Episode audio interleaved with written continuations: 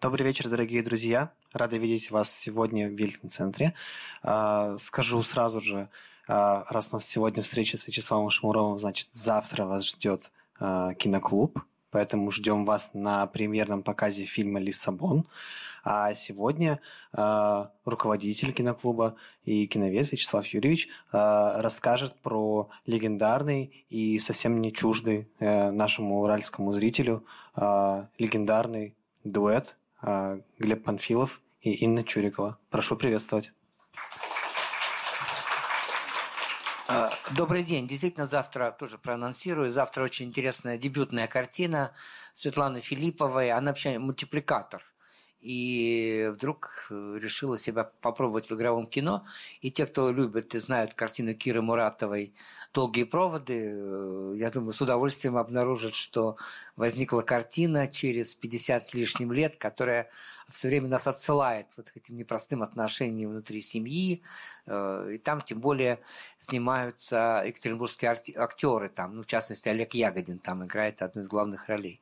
Приходите. А сегодня мы говорим про этот замечательный дуэт – э, и поводы, к сожалению, грустные, потому что 26 августа не стало Глеба Анатольевича Панфилова. В мае он э, пережил свое 90-летие, и это 90-летие, наверное, было ему уже не в радость, потому что 14 э, января не стало Инны Михайловны Чуриковой. Вообще, когда думаешь о дуэтах в современном кино, то понимаешь, что это очень какая-то не обычная, несовременная даже, может быть, тема, потому что вот в сталинском кино действительно были э, такие устойчивые браки, и семейные, и творческие союзы Любовь Орлова и Григорий Александров, э, Марина Ладынина, Иван Пырев. Это было в музыкально-комедийном, так сказать, жанре. Были серьезные драматические э, фильмы Сергей Герасимов, Тамара Макарова, э, Михаил Ром и, и Елена Кузьмина. Уж почему при всей вот этой государственности всего происходящего в стране так это дело ну, как бы поддерживалось, сказать очень сложно. Но действительно, это был такой э, фундамент нашего кинематографа. Я уж не говорю про вот это чисто голливудское кино, ну, в наших, конечно, советских интерпретациях Орлов, э, с участием Орлова и Ладыниной, где все-таки они были звезды, их вот их заменить было просто неким, и в некотором смысле их мужья, режиссеры их создавали, как, Орлов, как Орлову создавал Александров, даже заставив ее стать блондинкой, каковой она ни была или в некотором смысле пытаясь перебить вот этот звездный дуэт, их успех, Пырьев, товарищ э, юности Григория Александрова, вы знаете, что именно из Екатеринбурга, а может уже тогда Свердловска, они вдвоем уехали покорять Москву. Понимаете, они поехали покорять Москву, но у них все как бы сложилось очень по-разному. Вот он придумал такой жанр колхозного мюзикла с Мариной Ладыниной, которая была совершенно не похожа на Любовь Орлова, но тем не менее она тоже э, как-то очень мощно вписалась вот этот самый фундамент. Ну, бывало времена, бывали времена, когда советская власть к этому плохо относилась. Там типа хватит снимать своих жен, например, такое иногда возникало требование. Но в принципе это долго не держалось. Так вот, э, в 60-е, 70-е годы уже такое требование, оно как бы не очень э, было в части, потому что, в общем, таких устойчивых дуэтов уже не было. Все-таки не секрет, что те звездные браки, они во многом были даже дипломатическими во многом браками. Ну, единственный человек, который, может быть, решился разрушить, э, ну, действительно повела большая любовь. Это был Сергей Аполлинарович Герасимов, когда он приехал просить руки у мамы Ноны Мордюковой, своей студентки. Ну, она не была его студенткой, но она была из поколения студентов. Как раз когда Сергей Аполлинарович преподавал, и вот когда они пришли к маме Ноны Мордюковой, такая казачка, э, колхоза Ирина Петровна, она сказала, ты что, он старый, он, он, он старый, лысый, а ему было 40 лет. Поэтому как бы, но дело даже не то, что она сказала, а дело просто было в том, что это закончилось огромным скандалом в комитете э, партийного контроля, потому что, ну, не разрешали, еще и не разрешали. Вот как ни странно, ну, то есть могли отношения себя исчерпать, могли эти отношения прийти к каким-то своим, может быть, не лучшим там результатам.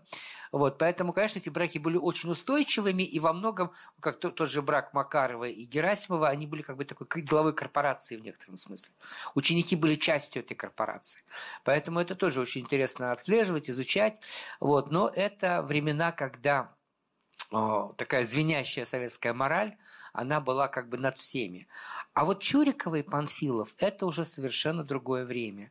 И, конечно, здесь, ну, мы знаем и режиссерские, э, актерские браки, которые соединялись, когда люди соединялись, распадались. Очень разные, очень разные были варианты. Ну, например, Станислав Ростоцкий э, один раз только по-настоящему снял свою супругу Нину Меньшикову. Это было в картине «Доживем до понедельника», и когда она сыграла роль вот этой учительницы литературы. И, как бы, конечно, конечно, он ей подарил самую, может быть, сильную, самую звездную роль ее жизни, но это было только один раз. Этого надо было, так сказать, очень долго ждать. Или другой вариант Юрий Челюкин, который был женат на Наталье Кустинской. Она была, он приходил домой, не мог ей сказать, что в фильме «Девчата» уже снимается Надежда Румянцева, потому что она была в полной уверенности, что фильм еще не запущен. Вот случайно от каких-то друзей она узнала, что, оказывается, «Девчата» во все снимается, и она не будет играть главную роль. Конечно, мы понимаем, красотка Кустинская и э, женщина-подросток, молодая женщина-подросток, травестийная актриса Надежда Васильевна Румянцева, насколько одна не годилась для этой роли, насколько годилась другая. А вот здесь была органика и прожитая жизнь. Вот это был, может быть, единственный пример такого брака, когда Панфилов нашел свою актрису, во многом придумал свою актрису, потому что, в общем, конечно, у него были, что называется, культурные источники, да, вот этого образа, который он искал. И э, в итоге, может быть, даже в каком-то смысле она стала более действенным элементом его кинематографа, чем то, что он делал потом. Вот это вот, пожалуй, такой интересный парадокс мне, как киноведу, например, очень-очень интересный. Ну вот вам скажу простую вещь, что Панфилов, когда учился на высших курсах режиссеров и сценаристов, посмотрел картину Карла Теодора Дрейера «Страсти Жанны Дарк». Это классическая картина мирового кинематографа 28 года, а, где Дрейер применил тогда совершенно новые способы работы с, актер, с актерами. Вот, в частности, такая э, Фальконетти, э, актриса, которая сыграла Жанну Дарк, она а, после этого фильма лечилась в психиатрической клинике. Она больше в кино никогда не снималась. Для нее настолько стрессово было то, что с нее как бы снимали буквально, ну не в буквальном смысле, конечно, в каком-то образном смысле скальп, требуя от него погружения вот в этот мучительный процесс э, суда, который э, шел на Джанны Дарк, что, в общем, э, она кино выбросила из своей жизни, но подарив нам вот такую гениальную роль. И вот Панфилов, увидев эту картину, загорелся желанием снять картину про Жанну Дарк. Это было, э, противоречило абсолютно всем возможностям. Зачем в Советском Союзе картина про Жанну Дарк? И, слава богу, один из самых популярных мировых персонажей, вы знаете, Мила Йовович играла эту роль, и кто только ее не играл. И там делалось все, чтобы эта роль действительно оставалась в мировом репертуаре. Там невозможно было сделать только одно. Невозможно было сыграть 16-летнюю Жанну. То есть она могла быть девочкой, но так, чтобы она несла вот это духовное, духовный космос себе, это было сделать просто невозможно. И поэтому и Чурикова, конечно, этим не обладала, никто этим не обладал, и Фальконетти не обладала, но все-таки э, вот эта поправка на то, что это другой возраст, ну, просто, ну, она вот, э, каким-то образом присутствовала, и нам всем предлагалось с этим мириться. А, написав сценарий фильма самого, своего, самого первого фильма, который был в биографии э, Глеба Анатольевича Панфилова «В огне брода нет», Панфилов нарисовал Таню Теткину. Он нарисовал вот эту девушку э, абсолютно темную, искреннюю, наивную, но абсолютно темную, стихийную художницу.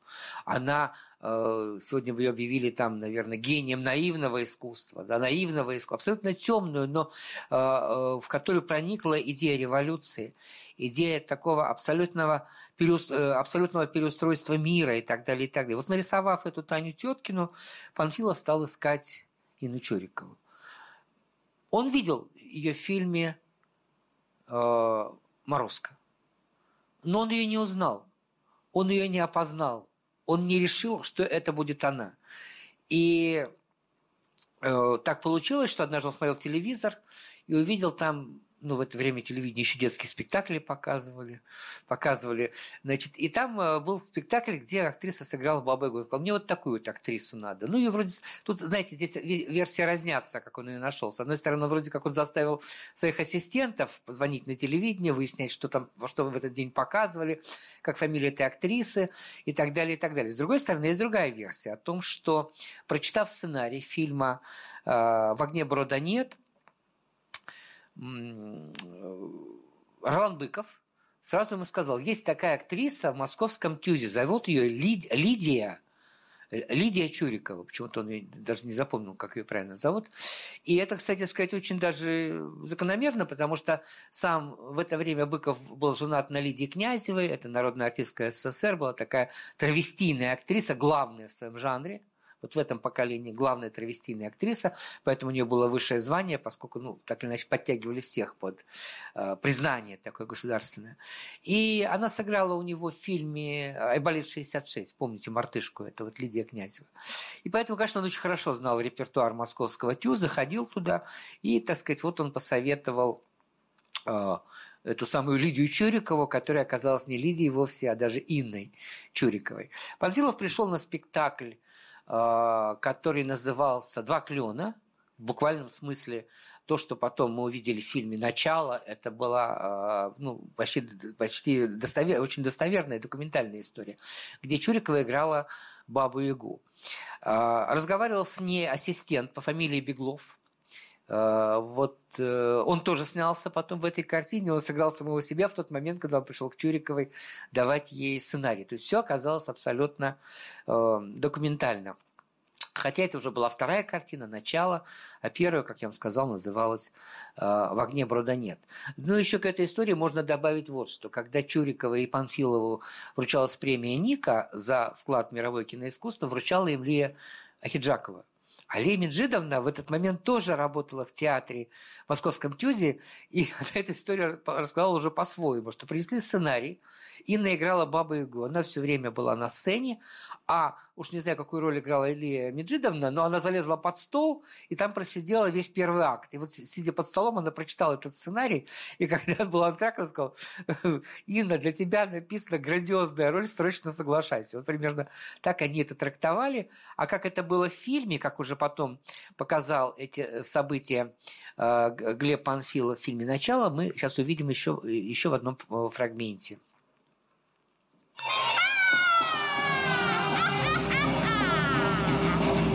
Я бедовая девчоночка, я работы не боюсь. Я летаю на метелочке, я скачу, крутюсь, вертюсь. Кошкой, могу мышкой, могу голубем лететь, могу девицей, красавицей с парнями песни петь. Ярким пламенем горю, кого пошлем звоню, за золотую имя удаю и просто соблазню.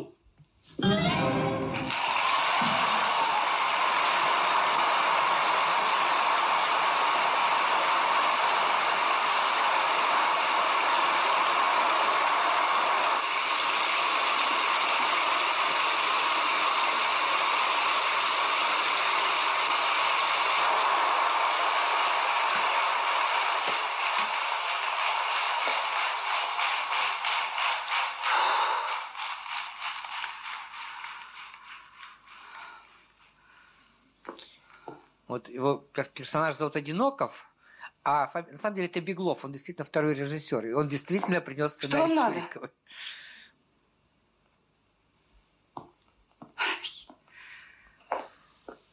Хоть тут всякие. Здрасте, вы Паша. А вы кто? А я режиссер. Давайте знакомиться. Режиссер тоже автобиографичен. Хотите это, сниматься это в не? Панфилов, это сценарист Клепиков, кстати, уроженец города Челябинск. Баба Ягой? Нет, не Баба Ягой. Хочу, а что? Вы читали о Жанне Дарк? А как же? Она кто? Француженка? Народная героиня. Конечно, читала. А что? Вот и хорошо. Будем делать кинопробы. Что будем делать? Кинопробы. Что вы? Стоит ли беспокоиться? Я и так согласна, без кинопроб.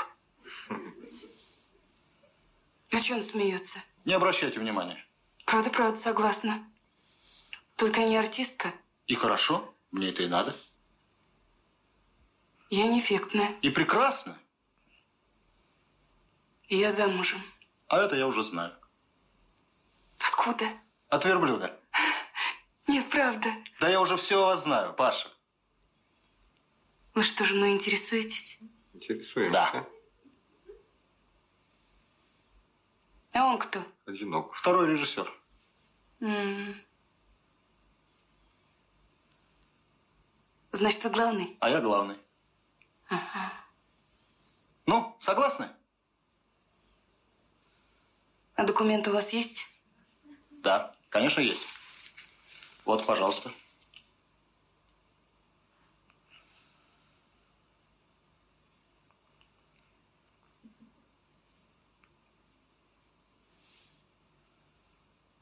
А это мой. А уж не надо. А почему не продленный?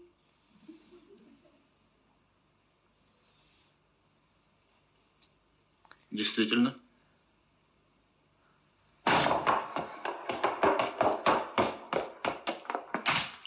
Аркаша, меня в кино снимать будут. Паш, мы не одни. Здравствуй, милочка. Вы уж меня извините, я за мужем пришла. Погулял, потрепался и хватит. Аркаша, Завтра 1 сентября. Дочь вернулась из лагеря. Ждет. Семья. Да. Тебя тут приодели. Одни обновки. Я думала, соседи врут. Все выглажено, заштопано. Вам бы замуж надо. Из вас неплохая бы супруга получилась. Он ведь у меня неряха. Между нами, женами говоря. Так, а где шлепанцы? Они на мне. А ты не ори. А я и не ору. Вот и не ори. Вот так. Может, тут еще чего затерялось? Вот, ты видишь? не пущу! Милочка, да ты еще и хулиганка. Бей! Что не смей! Пусти! Аркаша! Пусти! Она недостойна тебя! Ой, ну и бабу себе отыскал! Ну и рожу! Паша, не слушай ее, дура, я твой! Аркаша! Возвращайся, я жду тебя!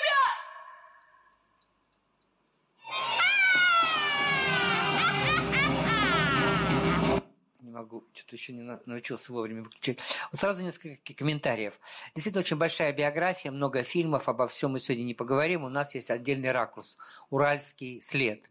Вот сразу хочу обратить внимание, что актриса, которая играет жену, э, вот Паша, да, это, э, герой Леонида Куравлева. Э, Ее зовут Нина Скоморохова, она актриса Свердловского театра, Свердловского драматического театра. В этот момент она уже переехала в Ленинград. Э, Через какое-то время она стала солисткой Ленинградской филармонии, то есть она выступала в основном с чтецкими программами, но тем не менее, вот самая заметная ее роль в кино, потому что все остальное, конечно, не идет ни в какое сравнение, а здесь есть и характер, здесь есть и, так сказать, драматургический материал, это вот как раз э, ка- картина Глеба Анатольевича Панфилова.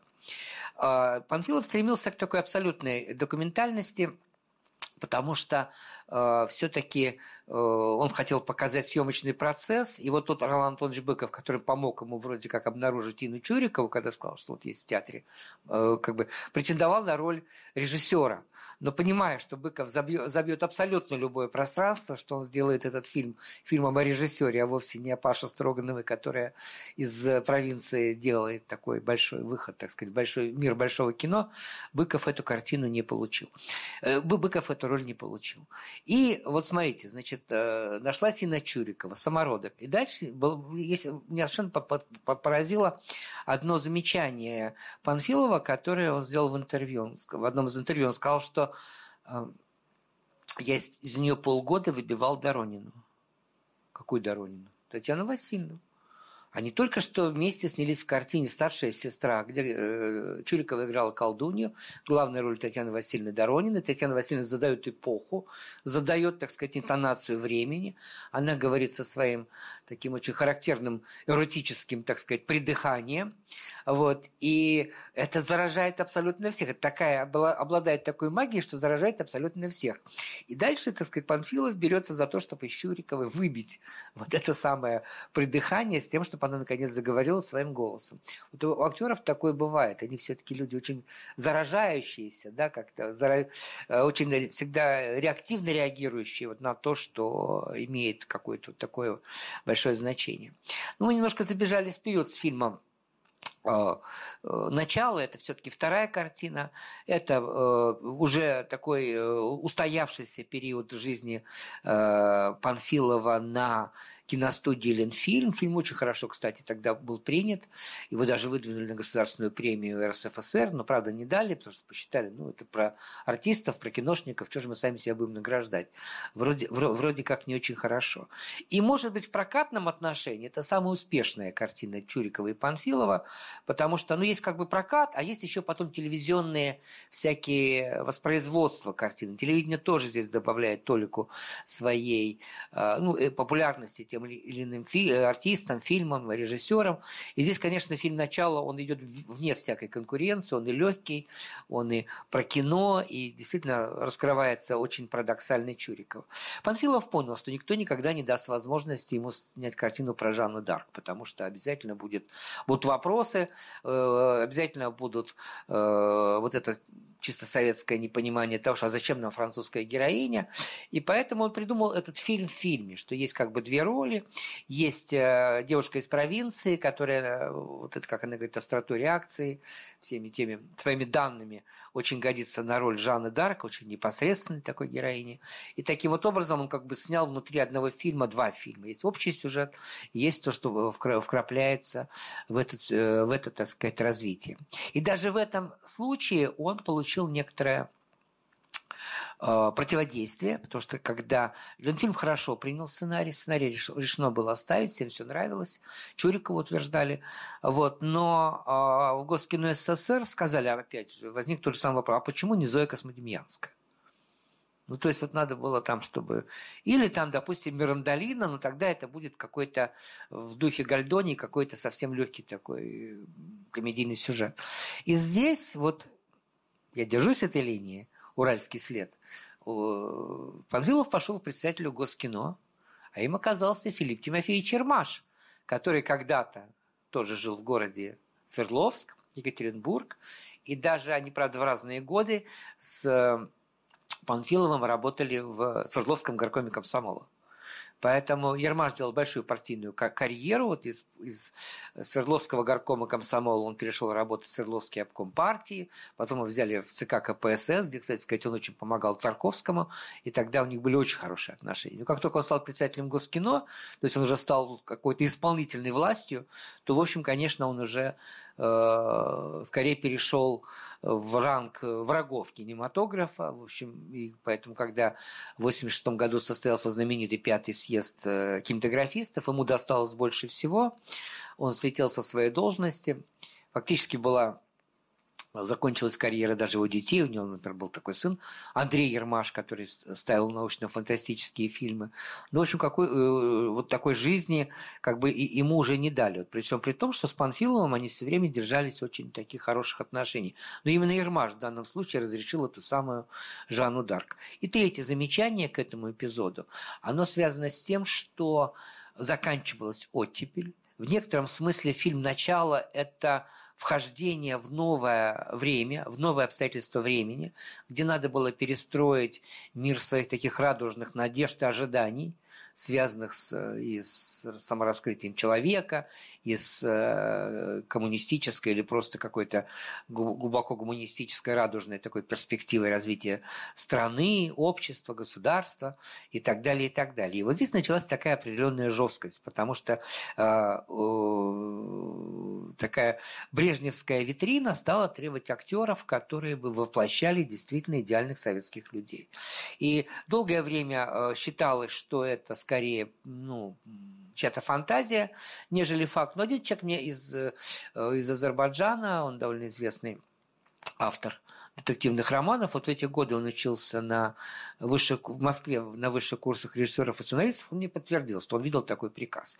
Этот приказ прозвучал полгода, но там были фамилии. Там была фамилия Чуриковой, там была фамилия Ролана Быкова, там была фамилия Николая Бурляева. Вот просто вот собрали тех актеров, которые ну, как бы не, не, не воплощали в себе вот эту кровь с молоком такого настоящего советского героя, уверенного, лишенного какой-то внутренней, может быть, или излишней внутренней рефлексии и так далее, и так далее. То есть вот такой приказ был. Но даже если бы этого не было, вот эта фраза последняя, уродина, да, это то, что Чуриковой пришлось преодолевать. Я сам помню, Э, я еще был совсем молодым человеком, но я застал эти дискуссии в газетах, э, особенно в комсомольских газетах, когда отстаивали Чурикову и говорили, были э, такие статьи под названием «В красоте или красота?». А зрители забрасывали, очень многие зрители забрасывали с экрана, э, вот и редакции журналов, советского экрана, например, уберите с экрана эту уродину. Вот это писалось прямым текстом, и поэтому, когда фильм «Начало» вот так хорошо вышел, он хоть и не получил государственную премию, но тем не менее он как вошел вот в обойму таких уже э, общепризнанных фильмов, э, советский экран, тогда там была очень хорошая редакция. Может быть, они даже чуть-чуть постарались, но они назвали Чурикову лучшей актрисой года. Вот это был абсолютнейший прорыв, потому что ничего такого подобного быть, быть не могло. Советская власть вытягивала другую актрису, и вы знаете, что на тот момент самой молодой народной артисткой СССР среди киноактрис была Людмила Алексеевна Чурсина. Вот ее фильм «Журавушка», который, кстати, очень даже неплох. Его на международных фестивалях неплохо прошел. Ну, Черсина, знаете, нужна была женщина из президиума. Вот э, как выстраивались вот эти советские э, президиумы, да, это такая официальный фонтан дружбы народов, это можно сравнить, можно это назвать официальной советской витриной, но вот как бы вот э, Мордюкова была слишком эксцентричной, слишком необычной, немножко такое животное начало могло возникнуть. Это немножко мешало, она была неуправляемой Мордюкова. А нужна была и красивая, и гладкая со всех сторон, и такая обаятельная. И вот Людмила Алексеевна Чурсина недаром, когда Тарковский снимал фильм «Зеркало», и настаивал на кандидатуре Маргариты Тереховой официальной претенденткой была все та же Людмила Чурсина.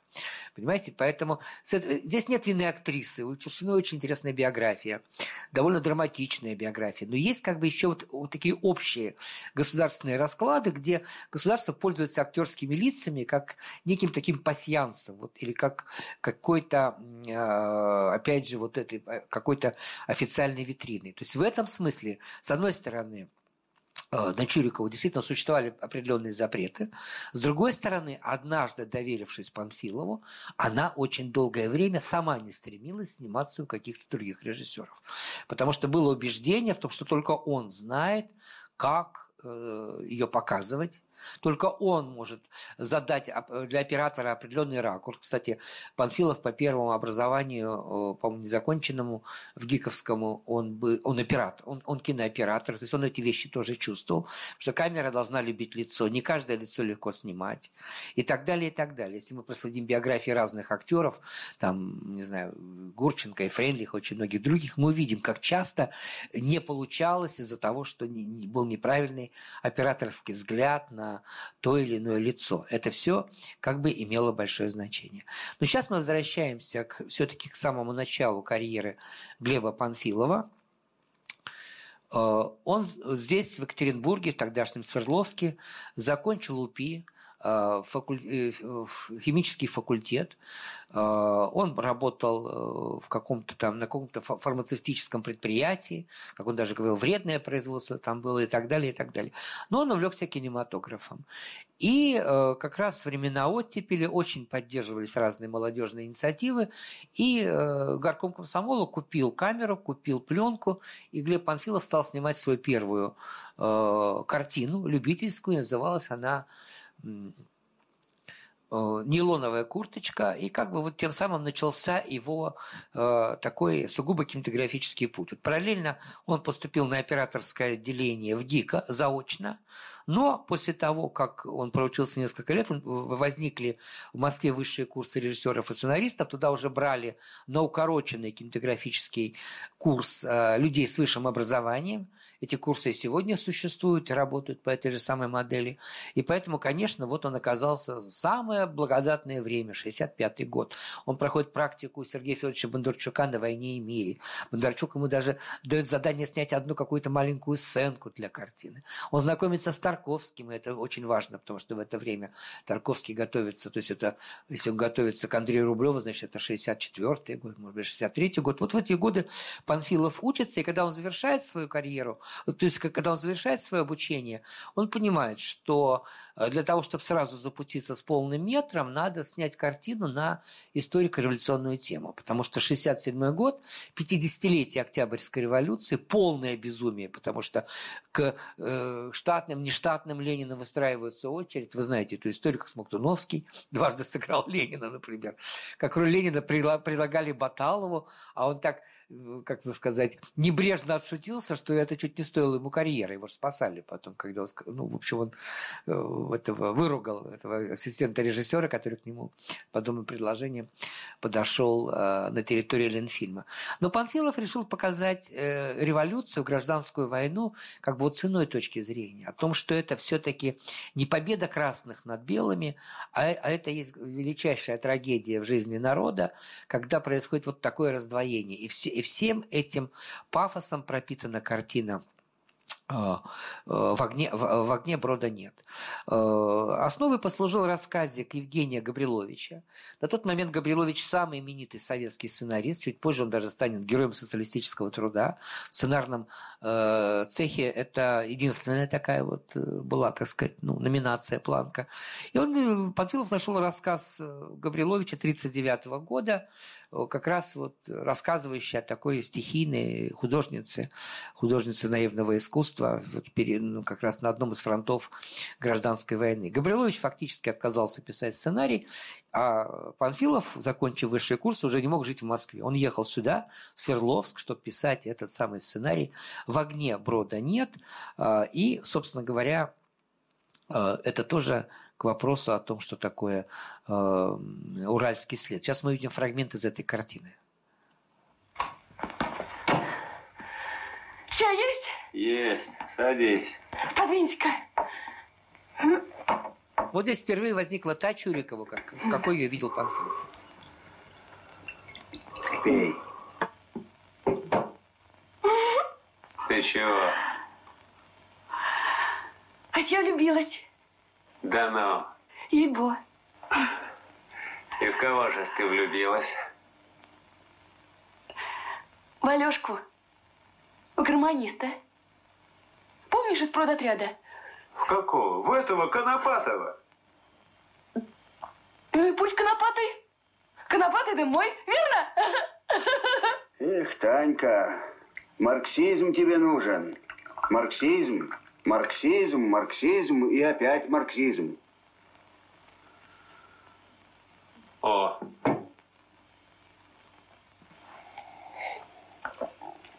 Игнатьич. А. Это хорошо, что я влюбилась-то. А что худого-то? Любовь – это факт, и факт материалистичный. В чем и дело-то? Игнатьич, а ты когда-нибудь влюблялся? Было. Ну и как? Ну, хорошо было, чего говорить. Хорошо? Вот. А Факич? Когда-нибудь влюблялся? Влюблялся. Ну, будет, будет. Ой, товарищи, а я ведь ничего с собой-то, а? Это Как? точно. Это сыскать.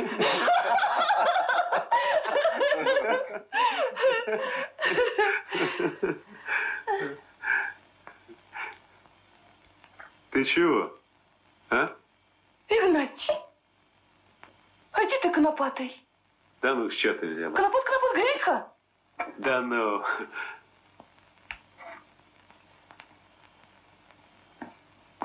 Конопаты, конопаты. Ну, бывайте, товарищи. Пока. Слышь, Факич, конопатый я. А ведь что-то есть. Ну, Ты вот так. чего. Ты о роже своей заботишься, а ты об ней не печалься. Ты как сейчас с девкой-то разговаривал? А как? Любовь – это факт. Ты на что человека нацеливаешь? Ну, На жизнь? жизнь – это как понимать? Жизнь. Буржуи живут, а мы боремся. Эх ты.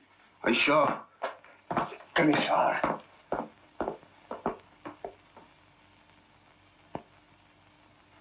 Игнатьич. Игнатьич. Игнатьич. Слышь, Игнатьич. Подъем. Подъем, тебе говорят. Царя шлепнули. Какого царя? Сия Руси, читай. Вот тут.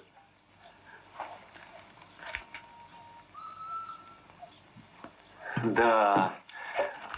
Вот мир повернулся. Кто бы мог подумать? Самого царя. Ловко? Ловко. Держи. Да держи. Ну, будь.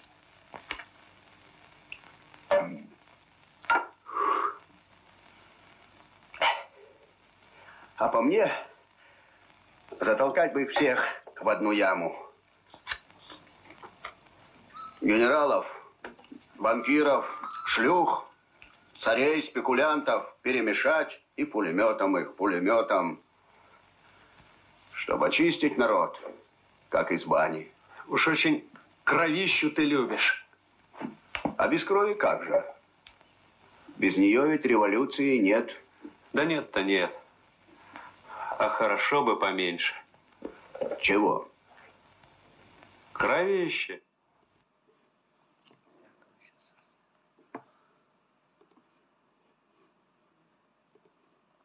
А, Об Анатолии Солоницыне мы говорили в прошлый раз, когда говорили о Тарковском. Вернемся к этой теме, потому что у нас еще и э, будет обращение к самой первой картине Глеба Панфилова, которую он официально не очень включал в свою фильмографию, считая, что это такой а плохо слышно, да? Э, Значит, э, первая его картина, снятая здесь, на Свердловской киностудии, на Свердловском телевидении. Называется «Дело Клауса...» э, Подсказывайте. Де- Дело Курта Клау- Клаузевица, вот как называется этот фильм. Сейчас вы видите любопытные кадры из этого фильма. А сейчас я хотел бы обратить ваше внимание именно на тему расстрела царя. Вообще э, в Панфилове была сильна очень такая рациональная, э, какая-то очень серьезная такая аналитическая э, составляющая. Вот он как бы не очень вписывался в идеалы, скажем, оттепельной интеллигенции. Вот всегда присутствовал какой-то второй план, может быть, какого-то трезвомыслия. И мне кажется, во многом это было связано с этим вот городом, потому что это все-таки город с какой-то особой совершенно биографией. Как раньше говорили, с рабочей закваской. Это, видимо, давало тоже определенную э, и жесткость в оценке всего, отсутствие какой-то сентиментальности, может быть, милоты. И вот то, что через него прошла история царской семьи, расстрелянной здесь, а это он много раз об этом говорил, я думаю, это тоже имеет очень важное значение. Вообще, вот Чурикова как бы стала центром его фильмов. Да? Вот мы видим такие монофильмы, построенные на том, что она в главных ролях. Это прежде всего «В огне бруда нет», «Начало», потом «Прошу слова». А В фильме «Тема» который э, Панфилов снимал уже на киностудии Мосфильм. Вы знаете, этот фильм «Семь лет лежал на полке». Э, Там, в общем, даже дружба с Ермашом здесь на тогдашнем писателем Госкино большого значения не имело, потому что там упоминалось страшное слово «Израиль», понимаете, как бы сказать, у нас просто об этом нельзя было ни писать, ни говорить, а там э, был очень такой важный момент, связанный с биографией одного из героев. И вот чем дальше, тем больше такое ощущение, что Чурикова немножко выходила из фокуса его драматургии, его э, так- режиссерского такого задания большого, и возникали более сложные конструкции конструкции. Ну, например, вот последний фильм, мне кажется, который я бы отнес к шедеврам Панфилова и Чурикова, это, конечно, фильм «Васса» по Максиму Горькому, где, э, во-первых, по-новому интерпретировалась драматургия, э, пролетарского писателя, потому что Горький был пропущен через эстетику модернизма, русского модернизма. Все на изломах, все на э, красоте вот этой, так сказать, переходной эпохи. И это, конечно, очень сильно отрывало ту же Чурикову от той традиции, в которой, э, которую все, все время задала Вера Николаевна Пашенная в Малом театре, потому что ее Васа была как бы главной. В этой же роли я видел и э, в театре армии Нину Сазонову, это тоже был скорее Островский, чем э, Горький, вот в таком виде. И та же Татьяна Васильевна Доронина, ну, это, правда, уже последние времена, я, может быть, лет пять назад смотрел в этой роли.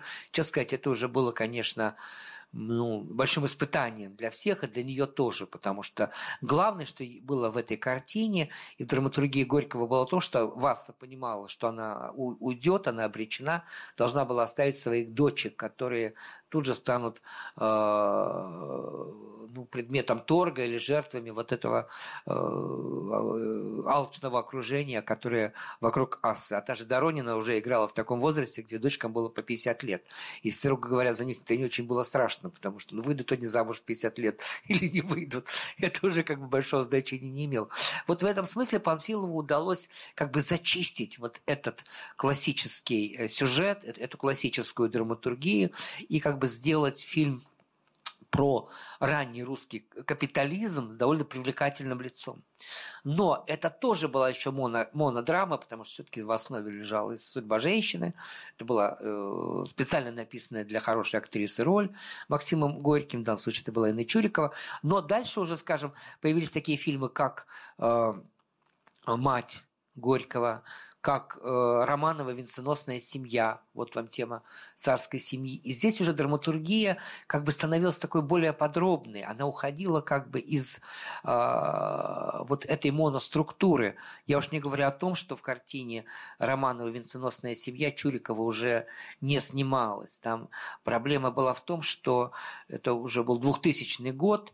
Э, конечно, тема расстрела царской семьи, она вообще в мировом кино довольно-таки популярна, да, потому что мы знаем там историю, ну сколько таких фильмов как «Анастасия», например, снятая про то, что одна из царевин уцелела, уцелела там. В принципе, на определенном этапе это Голливуд очень волновало. Хотя тоже, надо сказать, не сразу. Вот здесь в скобочках себе позволить такую историю.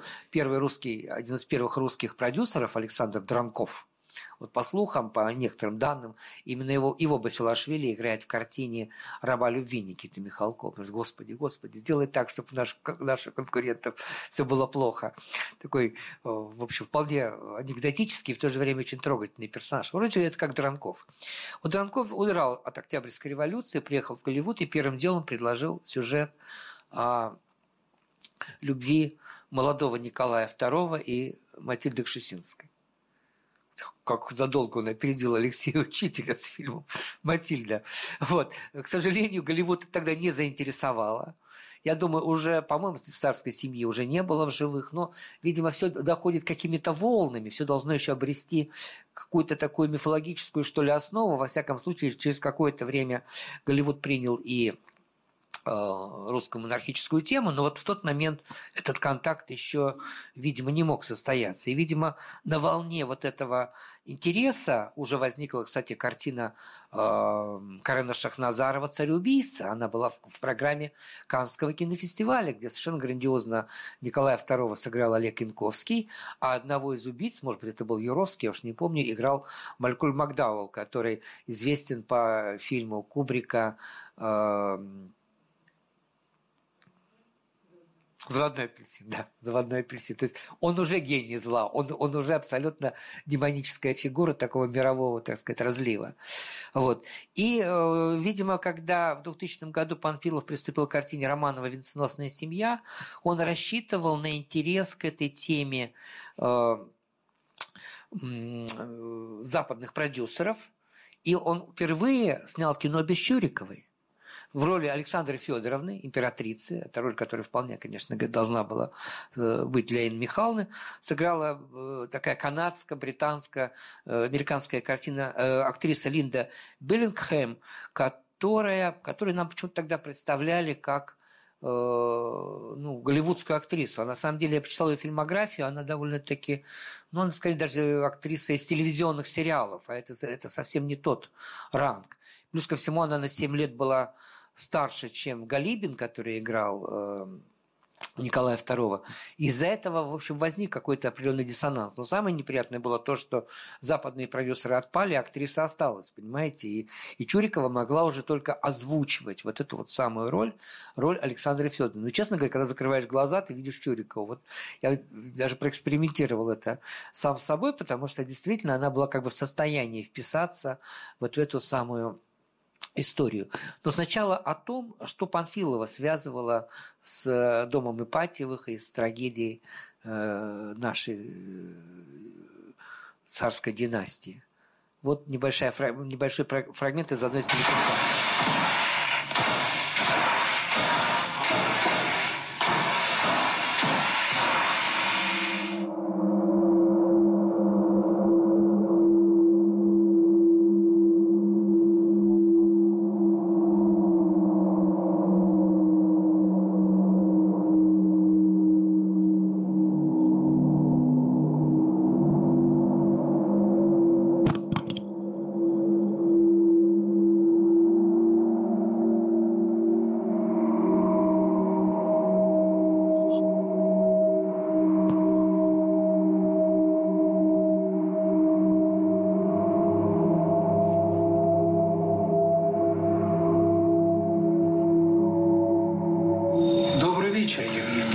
телепередач.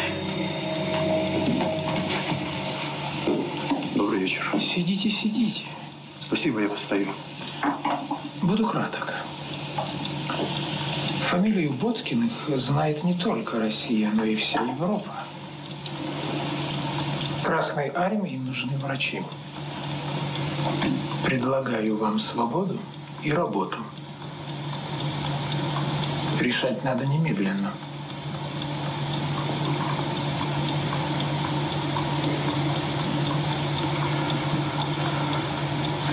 Я уже решил. Я остаюсь с семьей. Подумайте хорошенько. Завтра будет поздно. Прощайте. Почему прощаете? Мы еще встретимся. Я очень рано, лет шести, узнал, что в этом доме Ипатьева Почему Ипатьева, я тогда не понимал, но в этом Ипатьевском доме э, был расстрелян русский царь. Вот сведения, которые получил где-то в шестилетнем возрасте. Но тогда мне не сказали, что с ним была расстреляна семья и его сын-подросток, мальчик. Этого я не знал. С меня было достаточно, что тут был расстрелян русский царь. Меня это потрясло. Расстрелян, убит, насильственно. Вот за этими окнами. Дом всегда был закрыт, окна глухо запечатаны, и за ними ничего не было видно, только небо отражалось в стекле, и все. Дело все в том, что дом стоял по дороге от места, где мы жили, до моей бабушки. И мы так периодически раз в неделю ходили мимо него пешком с мамой. И я вгонял маму, чтобы посмотреть, задержаться у этого дома, зная, что мама сейчас подойдет ближе, и ничего страшного не произойдет. А потом ее догонял, потому что все-таки было жутковато. А потом другой, еще более сильный, это уже было позднее, мне уже было лет восемь, лето 43-го года. Июль, жара, город пустой совершенно. Только ребятишки, мужчина на фронте, женщина на работе. Я шел купаться на пруд, и я проходил мимо этого дома. Проходя, я увидел, что дверь открыта. Я Зашел туда осторожно. Вижу небольшая группа женских, женщин стоит в дальнем углу слева, и одна из женщин что-то рассказывает остальным. Справа тоже картинки. И я вижу справа картинку, которая меня поразила. Это была окровавленная ладонь, отпечаток окровавленной ладони. Я потом узнал, что это плакат, посвященный 905 году. Но тогда я воспринял совершенно конкретно, что это окровавленный, а отпечаток окровавленной руки, взятый в рамку. И, конечно, это ладонь императора, это его отпечаток. В этот момент, вот когда я осознал, что это за картинка, что это кровавый отпечаток, женщина, которая рассказывала, вот так вот, вот так войти и вот так смонтировать, рассказывала, что в этой комнате была расстреляна семья последнего русского императора, и он сам, и его слуги. Все. Тут со мной началось неконтролируемое. Я начал всхлипывать очень глубоко, на меня обратили внимание. Ко мне подошла женщина, вероятно, вот экскурсовод,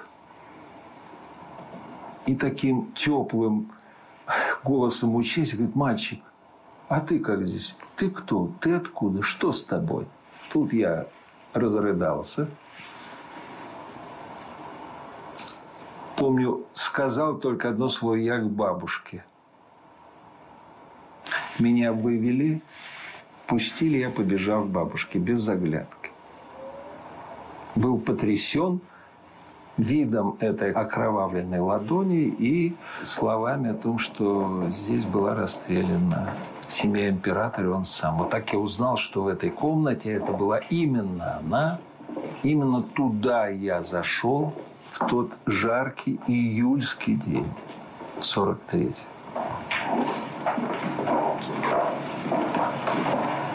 А вот теперь, доктор, прощайте.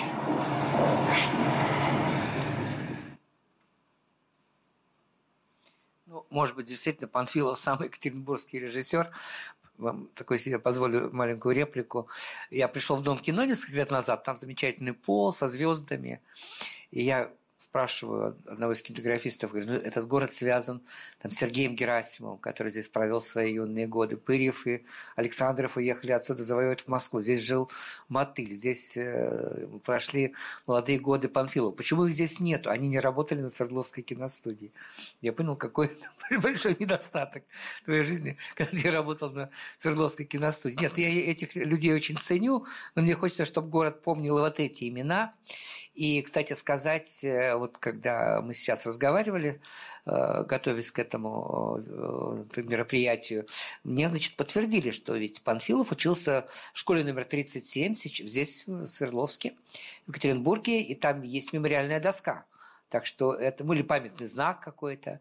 Вот. И хочется еще также сказать, что вместе с ним, у них была разница в два года, учился постоянно его композитор Вадим Биберган, он, э, не знаю в силу каких причин, просто, к сожалению, биография, может быть, так хорошо неизвестна, он родился не здесь, не в Свердловске, но учился он в консерватории именно здесь, в вашей замечательной консерватории, а потом поехал в Ленинград, где он сейчас живет, в аспирантуру, где стал учеником, в аспирантуру консерватории, где стал учеником Дмитрия Дмитриевича Шостаковича. Так вот, они учились, э, жили в соседних домах, Ленина 54, там жил Панфилов, и Ленина 56, там жил э, Вадим Биберган. Повторяю, композитор всех фильмов Панфилова, начиная вот с этих даже любительских фильмов, потому что они были знакомы, а одноклассником а, Бибергана, который младше по возрасту, был э, младший брат э, Глеба Панфилова. Поэтому это тоже имело какую-то такую свою основу. Вообще, мне очень хочется, чтобы мы здесь в Ельцин-центре показали и Романова «Венценосная семья» на большом экране, потому что это очень выделанная картина. Она очень искусно сделанная. Там все по-настоящему. Там были вбуханы огромные средства, потому что шла реставрация дворцов, царских вагонов, предметов. Там действительно а, вот может быть, вот эти детские воспоминания, впечатления, о которых здесь говорит Панфилов, они как-то додавливали его всю жизнь, и когда вот возникла такая возможность это все воссоздать по-настоящему, он все это сделал. Но, может быть, еще интереснее, мне сегодня было бы, может быть, и вам тоже, надеюсь, интереснее было увидеть картину «Мать». Потому что действительно 90-й год, когда вышла эта картина, картина, которая получила специальный приз Канского кинофестиваля, э, что тоже по-своему очень характерно, потому что здесь картину восприняли очень плохо. Я и сам, я грешен, я сам в советской культуре написал какую-то реплику по поводу этого фильма. Казалось, 90-й год, такая бурлящая на улицах политика, что нам этот, э, так сказать, надоевший всем еще с детства горьковский роман «Мать». Но, тем не менее, я вот думаю, что все-таки художнику свойственно смотреть на многие вещи не так, как большинство, и, видимо, в этом был какой-то свой смысл. Может быть, по времени чуть-чуть картина не попала в свою вот в свое какое-то э, вот это вот э, временное, так сказать, отверстие. Но наверняка эта картина, она большая тоже, она не бесполезная. Там Виктор Раков играл Павла Власова, естественно, Пелагея Ниловна играла Чурикова, играла тоже как-то очень по-своему, но наверняка и в этой книге, которая была запрещена, между прочим, до 17 года, это была диссидентская литература, мы же все забыли, советская власть ее так сделала таким э, абсолютнейшим атрибутом э, вот нашей той официальной жизни, что никто эту книгу за просто так открывать и читать не хотел. А вдруг один человек прочитал, а вдруг он нашел там какие-то другие смыслы. А вдруг, если... мне сегодня вообще очень жалко, что Горького мало ставят. Вот как-то будто его не могут простить этот э, особняк Рябушинского, который ему подарил Сталин, там как будто бы не могут ему еще что-то простить, что он взял на себя э, как бы лицо э, соцреализма, чуть ли не создал его и так далее, и так далее. Но его драматургия очень глубокая, и Васа, и э, варвары, которых ставил там Товстоногов с той же Дорониной и так далее, и так далее. Все это, мне кажется, сегодня очень напрасно не прочитывается, потому что там заложены очень многие противоречия, может быть, которые сегодня нам о нашем времени даже объяснят больше, чем мы сами. Вообще, вот опять же в скобочках я могу сказать, что, конечно, произошла смена вех, век читающих людей э, заменен на век смотрящих людей. Произошла смена парадигмы, потому что действительно литературоцентризм исчез, особенно из жизни новых поколений. И я вижу иногда нас, как, в общем, не то что терзаются, а может даже и не терзаются, но очень часто мучаются молодые режиссеры не в состоянии рассказать о нашем времени, потому что они лишены вот этого багажа классики. Они бы через классику могли очень многое бы рассказать сегодня. А они этого лишены, потому что нету фундамента. Нету фундамента, будь то горький, и не только горький. Здесь бы, конечно, им мог э, очень здорово помочь. А, ну, мы поговорили про Романовых, про то, что действительно эта тема была очень важна для Панфилова. Если маленьким мальчиком он каждый день шел по Вознесенскому Э, проспекту, который уже был тогда улицей э, Свердлова. Вот. И опять же, по его воспоминаниям, там же через два дома или через три дома от дома Ипатьевых был кинотеатр. И вот там Панфилов впервые увидел картину «Летят журавли». И как для многих людей из этого поколения, эта картина перевернула его представление о кинематографе. И вот этот человек, который, в общем, был из гуманитарной сферы, его, его мама, у него мама инженер, а отец э, журналист, ну, как бы условно гуманитарной сферы, все-таки сначала пошел на химический факультет, желая получить ту профессию, которая его, как говорили тогда, не оставит без куска хлеба, да, вот, но все-таки вот кинематограф, кинематограф победил. Это не совсем гуманитарная семья. Вот при всем при том, все-таки важно, мне кажется, э, вообще Панфилов очень мало давал интервью, все-таки он, он, как ни странно, оказался в тени Чуриковой, потому что, конечно, она затмевала, она привлекала большее внимание. Но я вот, готовясь к этой лекции, захотел побольше узнать о его семье, потому что вот Анатолий Петрович э, Панфилов, отец э, Глеба Анатольевича, он же здесь родился. Сам Панфилов родился в Магнитогорске. Потому что в эти годы шла большой Магнитогорстрой, там в это время в качестве журналиста находился папа, Глеб Анатольевич, потом через какое-то время он приехал сюда, и здесь, в Свердловске, его папа Анатолий Петрович был заведующим отделом партийной жизни газеты «Уральский рабочий». То есть мало того, что это вот прям фундамент э, Свердловской жизни, это еще и вот это то, что связано как бы со, с, основами, с основами власти. Недаром у того же Панфилова, когда он развился в этот успех, связанный с киностудией, даже одно время была должность инструктор э, горкома комсомола. Вот я бы не стеснялся этих вещей. Вот иногда кажется, что это вот э, люди в партию вступали из-за чисто каких-то меркантильных карьерных так сказать, моментов. Нет, каждый момент советской истории имел свою отдельную мотивацию и вообще такого понятия. Я бы сказал, ну, может быть, там, не знаю, дело не слове «совок», а просто вот такое понятие, что все от 17 до 91 года жили какой-то единой жизнью с одной мотивацией, с одной, и, так сказать, с одной, так сказать, системой представления, это глубоко неверно представление о советской жизни, потому что оно внутри себя, это время было очень подвижное очень подвижная. И Панфилов это, кстати, демонстрирует. Потому что, с одной стороны, Васса с такой поэтикой русского, так сказать, э, капитализма, он, да, он был слабенький, этот капитализм, потому что огромная страна, вот очень легко это все было сломать, сломить, что произошло в 17 году. С другой стороны, мать, которая вот, бурление рабочих сил, тех движений, которые происходят внутри, так сказать, пролетариата. И третий ракурс – это уже история Романовых, который мне, честно говоря, немножко показалась даже сусальной. В том плане, что Панфилов несколько раз заявлял, что я снимал картину о семье.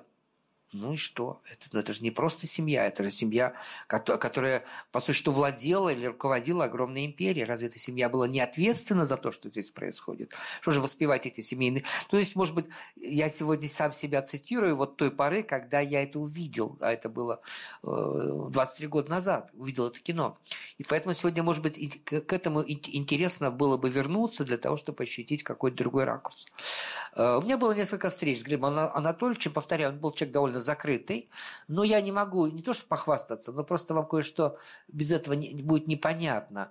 Э, в, эм, в а, в августе 2020 года уже не было Георгия Николаевича Данелия, но вот 90-летие э, его не то, что отмечалось, но как-то люди пришли на кладбище на Новодевичье, потом мы сидели в грузинском ресторане, и я вас, и там была Чурикова с Панфиловым. Вот это вот была наша, так сказать, одна из последних, последняя встреча. А меня очень интересовал вот какой вопрос. В Википедии или там э, в каких-то других источниках вы можете прочитать, что в фильмографии Глеба Панфилова есть такой фильм на съемках, хроникальный, любительский фильм на съемках фильма Андрей Рублев. Поскольку я знал два фильма, хрони... ну, любительских, снятых на э, съемках Рублева. Меня это третий интересовал. Я хотел из, из, прямых, э, из прямого источника э, узнать, есть ли этот фильм на самом деле, или это какая-то просто ну, абракадабра. Я подошел к Панфилову, он мне этот факт не подтвердил. Он сказал, что этого фильма нет, поэтому в Википедии неправильно написано. Но его эта тема страшно зацепила, и мы с ним довольно долго говорили, потому что он рассказывал, как он Тарковскому привел э, Панфилова, э, Солоницына, вот того Анатолия Солоницына, который у него возник у Панфилова в картине «В огне брода нет». Честно сказать, мне до этого разговора казалось, что Панфилов здесь немножко ну, не то чтобы преувеличивает, ну да, преувеличивает скорее, потому что ну, Тарковский уже признанный режиссер, а Панфилов, э, так сказать, это высшие курсы сценаристов и режиссеров, да, ну, так ли уж просто э, мальчику, студенту подойти, так сказать, к мэтру. Но, тем не менее, вот в этом что-то есть, сейчас мы в этом убедимся с вами. Вот я хочу просто показать вам эти, вот э, эту самую съемку. Э, видите, мы здесь, э, как-то я попал в кадр, вот Панфилов мне рассказывает, э, его, правда, это зацепило. Я, обычно он очень большой молчун, он не любил выступать, не очень часто давал интервью. Но здесь это как-то его завело, и очень подробно рассказывал, как, как он по просьбе Солоницына общался с Тарковским. Вот, видите, это прям целая... Я, я в прошлый раз вам что-то показывал, но я сегодня решил вам все показать, потому что это такой интересный репортажик. Мы видим живых людей, да? А потом мы решили сфотографироваться. Вот. А это вообще странная фотография. Почему-то она, почему она на меня смотрит. Может, может так попал, просто получилось. Ну так вот, а, прошлый раз, когда мы говорили об истории фильма Андрей Рублев, мы говорили о том, что Солоницын, Анатолий э, Алексеевич Солоницын, Отто, он вообще как бы немецких кровей, знаете, человек, э, был актером Свердловского драматического театра, как Смоктуновский, он изнывал от этой своей нереализованности и рвался к каким-то таким иногда несбыточным и невероятным, невероятным целям. Он, в частности, прочитал в журнале «Искусство и кино» сценарий этого э, фильма э, «Страсти по Андрею» назывался сценарий, и загорелся идеей э, показаться Андрею Тарковскому. Панфилов действительно, как я вам сказал, это мне, кстати, многое объяснило. Э, слушатели высших курсов проходили практику на Мосфильме. Вот официально э, Панфилов был прикреплен к «Войне и миру», о чем я вам сказал. То есть это 65-й год, 64-й даже год. Но он имел возможность пообщаться с Тарковским и показать ему фотографии из своего фильма «Дело э, Клауса...» Опять я не то говорю. «Дело Курта да. Вот сейчас давайте посмотрим фрагмент из этого фильма, и я думаю, что мой комментарий, честно говоря, сильно не потребуется. Это вот снималось профессиональной камерой, но здесь, на Свердловском телевидении, повторяю, Панфилов этот фильм не старался не включать в свою фильмографию, потому что здесь видно, что иногда это такой этюд на освещение, это его операторская работа. Но сейчас мы увидим крупные планы Солоницына, играющего немецкого солдата. Здесь по ситуации в одной землянке встретились раненый русский и э, немец. Вот немец. Посмотрите на это лицо. И еще очень важно, что Солоницын здесь не произносит ни одного слова. Вы понимаете, Рублев возник еще до того, как возник Рублев.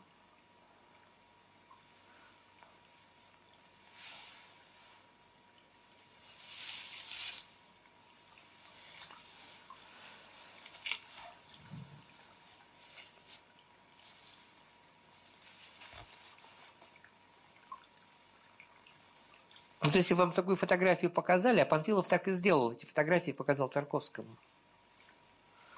Ну, немец, не немец, плен, там, раненый, не раненый, фашист, не фашист, это, это, это, это, это, это, это просто э, как бы портреты глубоко изможденного человека. А Тарковский, вы помните по сценарию, предполагает, что Рублев э, взял обет молчания – Обед молчания. Точно. То, что он здесь не произносит ни слова, это тоже очень важно. Идет. И даже когда Панфилов поговорил с Тарковским, Тарковский согласился посмотреть на Солоницына, потому что фотографии ему понравились, он, ну, потом Солоницын пришел и вот так кив, стал кивать. он уже перестал говорить, он уже стал готовиться к роли. Он берет свои связки для того, чтобы, когда он заговорит, чтобы эти связки выдали это качество долгого молчания. И он уже писал э, Панфилову, да, все хорошо, все хорошо. Бьют. Таких гадов бьют. Они нас не пожалеют. Это а Свердловский актер, вот слева артист, который, между прочим, снимался в фильме «Белое солнце пустыни». Его очень любил Мотыль. Ну вот. Даже фамилию сейчас найду. Этих стрелять не надо. Пусть живут. Победу нашу посмотрят.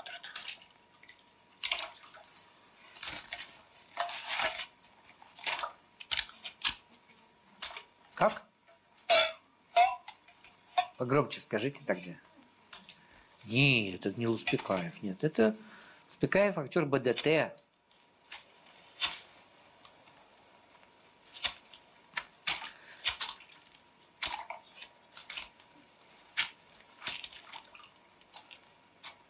А, это актер Владимир Кадочников. В фильме «Белое солнце пустыни» он играет э, Семена.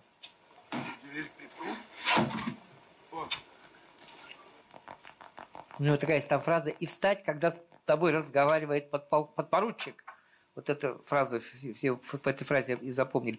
Посмотрите, даже вот эти вот горящие Э, в, ну, вот то, что в землянке может осветить землянку, да, э, это, это, это же почти как какая-то принадлежность такой жизни инока, монаха. Вот какие-то странные совпадения, подсказки, конечно, Тарковского это очень, э, наверное, удивило и в то же время очень впечатлило.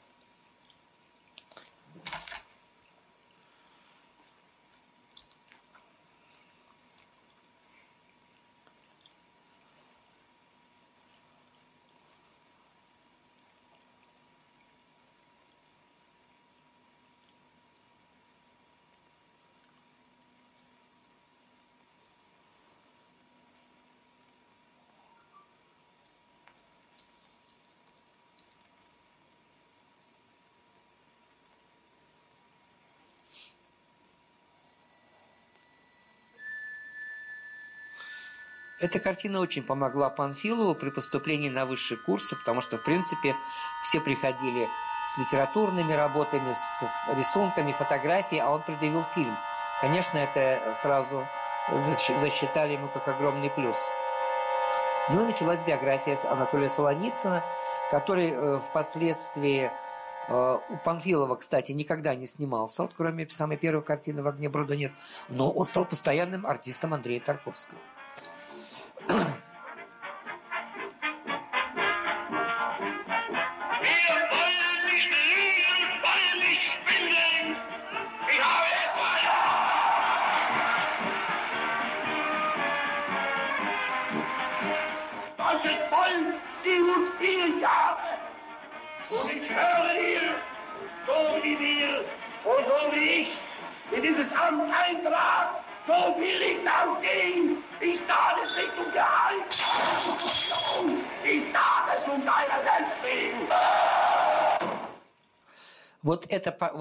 Эти портреты очень впечатлили, как я вам сказал, Андрея Арсеньевича. И э, э, Солоницын потом снимался во всех картинах советского периода. Андрей Тарковский должен был ехать, конечно же, в Италию сниматься в ностальгию. Вот. Но у него уже очень прогрессировал, рак. Э, Тарковский его навещал и, как бы сказать, не сказал ему правды, потому что на самом деле уже готовилась экспедиция. Это была советско-итальянская картина. Это было не иммиграция с самого начала, как бы бегство в чистом виде. Это был совместный проект Италии и Советского Союза. Другой вопрос, что все понимали, что, скорее всего, э, э, скорее всего, Тарковский уже не вернется. С ним имел разговор директор Мосфильма прошлом такой тоже интересный очень человек, бывший, он был, он был генералом милиции, Николай Трофимович Сизов, который сказал, ну ты понимаешь, что я рискую своим партийным билетом? Тарковский сказал, понимаю. И всем было понятно, что, в общем, каждый все равно в этой ситуации поступит, э, поступит по-своему. А, Солоницын э, в основном воспринимался как киноартист. Вот так получилось, что сыграв Рублева, картина легла на полку на пять лет – Конечно, кто-то ее видел, но поскольку слухи не всем нравились э, и в руководстве кино, и вообще, так сказать, в идеологическом руководстве, то картину через какое-то время перестали показывать, что называется, своим. Посмотреть ее было довольно тяжело, только в 1971 году картина вышла в прокат вторым экраном. Я сейчас говорю про Андрея Рублева. А Солоницына, тем не менее, уже стали рвать на части. Вот потому что так бывает, что артист, новое лицо, это все как бы очень и очень впечатляло. И вот потом у Тарковского наступил, э, вроде бы выпустили, слава богу, Андрея Рублева, все уже устали от этого пятилетнего ни да, ни нет. Тарковский приступил к съемках «Соляриса», все перекрестились, потому что, казалось бы, вот он э, такой уникальный, своеобразный режиссер нашел свое. Советская власть смирилась с тем, что будущее в этом фильме отнюдь не коммунистическое, а какое-то научно-техническое, но черт с ним, пусть снимает, потому что, опять же, Станислав Лем, автор романа «Солярис» из Польши, а это социалистический лагерь. Как ни странно, все это имело значение. Но вот после того, как Тарковский снял фильм «Зеркало», здесь уже, конечно, опять скандал разгорелся не на шутку. И у Тарковского возник такой момент, что он э, остался неудел. И у него возникла идея заняться театром. Он даже мечтал, чтобы ему отдали театр Станиславского. В своих дневниках он написал, что главное, чтобы в театре было поменьше народных, которые потом будут ходить во все инстанции и доказывать, что только они несут правильные какие-то идеи, традиции. Вот. Но повезло ему вовсе не с театром Станиславского, как бы, конечно, власть серьезно это не рассматривала, а повезло ему с тем, что Марк Захаров получил театр имени Ленинского комсомола, совершенно не понимал на тот момент, как ему с этим театром быть. Это были первые годы руководства Марком Анатольевичем Захаровым. Из Марка Анатольевича Захарова. И Марк Захаров, конечно, сначала думал, что это будет такой музыкально-драматический театр. Поэтому Юноново, стиль. Это была та линия, которую Захаров хотел развивать. Но вот произошло то, что, может быть, он даже не ожидал. Ему досталось два бесхозных великих русских артиста. Это Чурикова и Янковский. И вот, а, а оба они, кстати, не поющие. И оба они как раз вот эту линию, связанную с мюзиклом, поддержать никак не могли, но они могли задать какую-то совершенно другую линию. И вот думая об этом, я думаю о том, как важно, что как они, по существу, изменили биографию Марка Захарова. понимаете, Марк Захаров был бы, наверное, идеальным руководителем театра сатиры, если бы Валентин Николаевич Плучик не прожил такую, так сказать, там, длинную жизнь. Он, очень хотел работать с Андреем Мироновым. Это все так или иначе он воплощал в кинематографе. А в самом театре он уже это воплотить не мог. И поэтому у нас с вами тоже была отдельная лекция про Инона Авось. Почему Инона Авось не получила продолжения, да, даже обидно. Это действительно была очень сильная линия. Кстати сказать, вы знаете, что и сегодня Инона Авось, который, это спектакль, которому 40 уже два года, самый старый спектакль идущий э, на сценических подмостках и самый известный спектакль в нашей стране. Если спросить людей на улице, которые, может быть, и в театры не часто ходят, какой самый известный спектакль, как правило, называют именно э, «Юнона Авось». А в биографии, в биографии Захарова произошел вот такой вот перелом, потому что Янковский, человек, приехавший из Саратова, и уже себя проявивший в кино, и Инна Чурикова, которая, как я вам сказал, долгое время. Она ушла из Тюза, когда стала работать с э, Глебом Панфиловым, тем более, что он был режиссером Ленфильма до определенного, до 75, до 76 года, и, значит, надо было опять жить на два города, на, на поездах, все это создавало определенные сложности, ну и потом он ей стал прививать совершенно, совершенно другое представление о ее актерском предназначении. И вот это все вместе, я имею в виду прежде всего момент, связанный с тем, что Чурикова с 1974 года работала у Марка Захарова, и Марк Захаров, получив театр, еще был открыт для разных предложений, потому что до конца еще не понимал, ну, в каком театре, какой театр он хочет, так сказать, воссоздать. Опять же, в скобочках. Не забывайте, Марк Захаров писал сценарий к «Кабачку 13 стульев».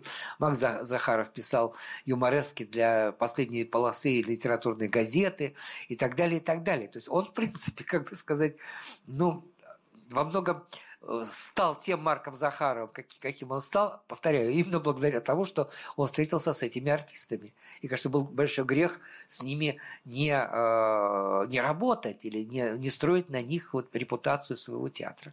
Но все-таки был момент, это был 1977 год, когда э, Марк Захаров ну, разрешил, доверил или пошел э, как бы навстречу Андрею Тарковскому, и тот поставил своего Гамлета – и вот мы сейчас увидим Солоницына, который играет Гамлета, и э, Ину Чурикову, которая играет Гертруд. Вот опять, видите, даже в те, я бы сказал, свинцовые годы, даже на советском телевидении находились люди, которые умудрялись того же Тарковского протащить. И вот мы сейчас увидим, э, правда, небольшой, там сюжет-то большой, он и целиком есть в интернете, но я вам покажу небольшой фрагментик. Инна Михайловна, а теперь вот до это вас очень Официально, дошла. это был театральный критик, хочется, по-моему, вы рассказали Марьяна о своем Строева. замысле Офелии. Вот Солоницын, Гамлет, Терехова, э, Офелия, Тарковский. За, бедные зажатые советские Для люди. Еще нету было большого опыта общения с камерой, с И телевидением. интересно, что в этой пьесе Шекспира Гамлет Офелия – дочь своего отца Полония, воспитанная им с маленьких э, лет. Офелия – живой человек, поэтому ничто человеческое ей не чуждо. И она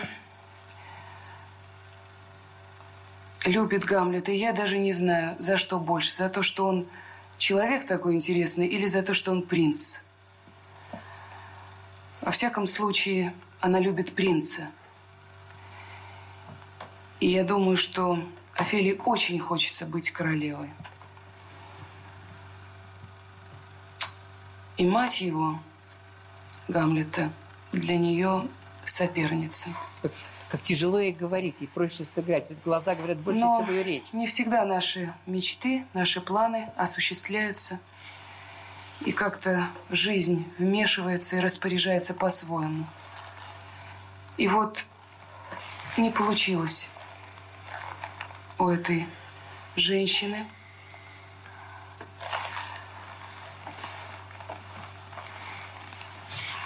Не получилось. Ну, как сказать? Из, из э, не реализовала она все свои э, надежды. Да.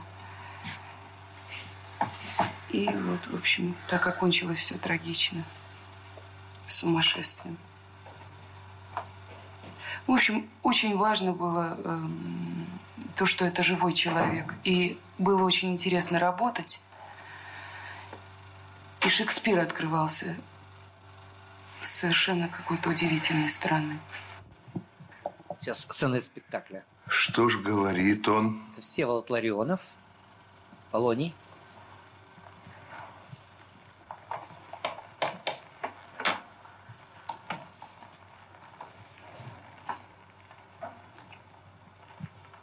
Он сжал мне кисть. Я отошел на шаг, руки не разжимая. А другой поднес глазам и стал из-под нее разглядывать меня. Как рисовальщик. Он долго изучал меня. В упор.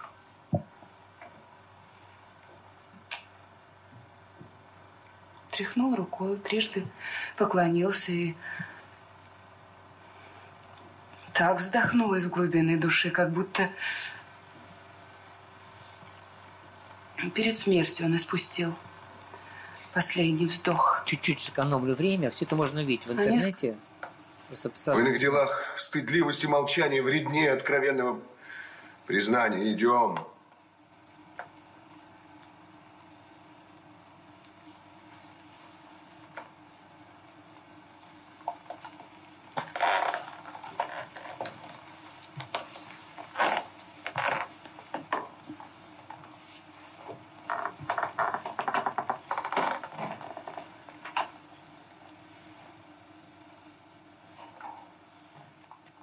Давайте сейчас еще раз пройдемся по панораме этих лиц. Инна Михайловна, а теперь вот до вас очередь дошла. Просто еще раз Солоницын. Мне очень хочется, чтобы вы рассказали о своем замысле Офелии. Терехова, Тарковский. Вот, собственно говоря, спектакль запускали с одним настроением, а его выход уже сопровождало совершенно другое настроение, потому что с точки зрения театра Тарковский совершил две непоправимые ошибки.